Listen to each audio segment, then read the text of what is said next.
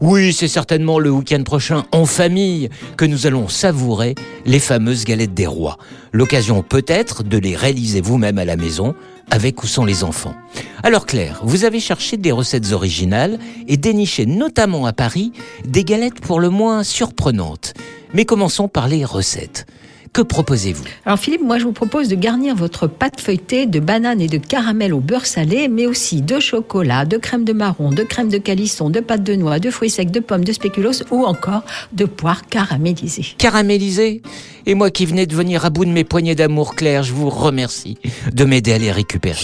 Bon, j'imagine que vous avez encore plus original. Oui, Philippe, j'ai plus exotique, surtout avec la galette des rois à la créole. Elle est garnie de rondelles de banane, de carrés de pain d'épices, d'une crème amande noix de coco avec une pointe de rhum. Et donc, la Claire, nous étions en mode euh, frangipane. Mais il existe aussi une autre galette reine. Absolument, Philippe. Et c'est la fameuse brioche des rois en forme de couronne, très prisée, surtout dans le sud de la France. Elle est souvent recouverte de sucre, de fruits confits, d'amandes effilées ou même de pépites de chocolat. D'accord. Donc, on résume, Claire. 1. Je récupère mes poignées d'amour. 2. Je prends de la brioche. Mais quid de ces galettes parisiennes que vous nous avez promises surprenantes Alors j'ai porté mon dévolu sur la galette de Nina Métayer que vous pouvez acheter en ligne à 29 euros. Elle est décorée d'un arbre de vie et garnie de châtaignes grillées et torréfiées. Mais j'aime aussi celle du chocolatier Jean-Paul Evin à l'amande, au chocolat noir et à la crème brûlée au caramel.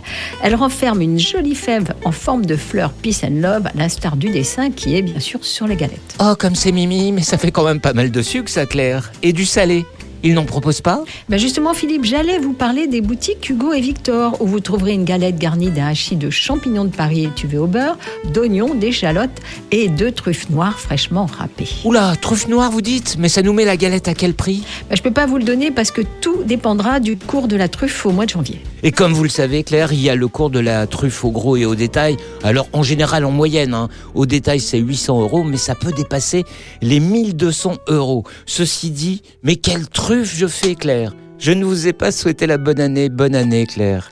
Bonne année, Philippe.